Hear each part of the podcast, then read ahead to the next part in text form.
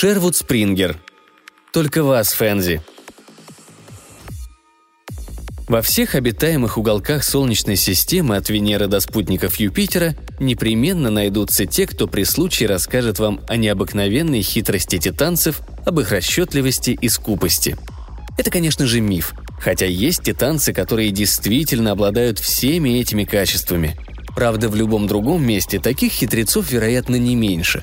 Впрочем, один пример привести можно – Однажды вечером к концу деловой поездки на Марс мистер Левковец мчался по кремниевым улицам Кратер-Сити, пока, наконец, не достиг аллеи Мескинсен-Д2. Здесь, в третьем блоке слева, находилось заведение, в котором работала Фэнзи. Мистер Левковец постучал в дверь. Открылось смотровое окошко, и пара лиловых глаз окинула его быстрым взглядом. Затем створки двери плавно раздвинулись, и мистер Левковец переступил порог. «Что вы хотели?» – спросила девушка в коротенькой желтой тунике и сандалиях на босу ногу. Ее фиолетовая кожа, да и весь ее вид свидетельствовали о том, что она родом с Калиста. «Мне нужна Фензи», – сказал мистер Левковец. «Вы договорились о встрече?» «Нет». «Позвольте мне узнать цель вашего визита». «А разве сюда приходят с какими-то иными целями?» «В таком случае я вас могу обслужить». «Нет, мне нужна именно Фензи». «Извините, но это невозможно», Почему? Да потому что она теперь не просто сотрудница, а директор и больше не обслуживает посетителей. Она может сказать мне об этом сама. Передайте ей, что пришел мистер Левковец. Поистине, настойчивость – самый весомый аргумент в общении с женщинами. Во всяком случае, эта фиолетовая девица не стала спорить с мистером Левковицем, решив, видимо, что ее начальница сама во всем разберется. Когда мистер Левковец зашел в ее кабинет, директор работала за столом. Для любителей полных женщин Фензи была что надо. Даже самому строгому ценителю пришлось бы признать, что матушка природа не поскупилась, наделив ее такими формами. «Что вы хотели?» – спросила она. «Я хочу вас, Фензи». «Вы, наверное, ненормальный». «А что, вас просят об этом только ненормальные?» Она бросила бумаги на стол и с интересом посмотрела на него. Средних лет, слегка лысеющий, с уже намечающимся брюшком – Явно не местный, но, по-видимому, близкий к ней по происхождению. В общем, ничего привлекательного. Кроме того, это его самоуверенность, примитивный юмор. Нет, тут и думать было нечего. У нее уже был подобный любовник, да и возвращаться на свою прежнюю должность ей не хотелось.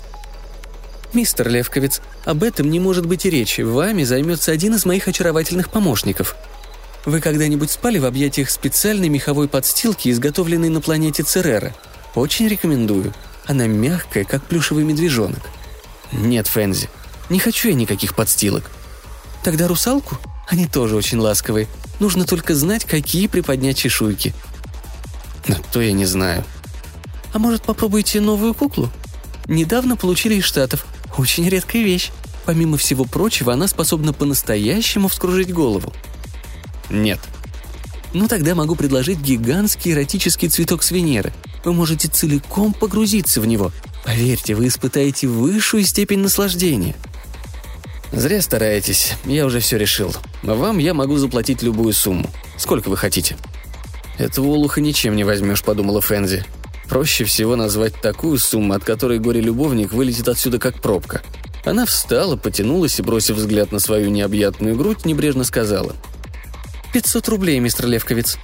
Мистер Левковец тоже посмотрел на ее грудь, а затем достал небольшую пачку денег, отсчитал пять сотенных купюр и положил их перед ней на стол. «Я торговаться не буду», — сказал он. Фэнзи глубоко вздохнула, но выхода у нее не было. Черт возьми, 500 рублей — это 500 рублей. Она собрала деньги и положила их в ящик стола, подумав при этом, не переплюнула ли она рекорд, зарегистрированный в книге Гиннесса. Спустя час она лично проводила его до двери. Несомненно, это был очень интересный вечер. Может, ей стоит изредка практиковаться. Особенно с такими вот левковицами. Ну и повезло же ей. Но Фэнзи ошиблась. Рано утром следующего дня в дверь заведения на аллее Мескинс Д2 снова постучали. Это был мистер Левковец. «Всю ночь я не мог заснуть, думая о вас», — сказал он Фэнзи, еще не совсем проснувшийся. «Господи, мистер Левковец, в такую рань. Может быть, мы выпьем кофе?» «Прекрасно. Несите кофе». Фэнзи взглянула на него подозрительно. «Вы ведь знаете, цену я не уменьшу». Без лишних слов мистер Левковец достал оставшиеся купюры и протянул ей. Она медленно пересчитала их. Потом они выпили кофе, и Фэнзи повела его наверх. На этот раз, прощаясь, Фэнзи придержала его руку. Сомнений не оставалось. Таких клиентов упускать нельзя. «Когда я могу увидеть вас снова?» – спросила она.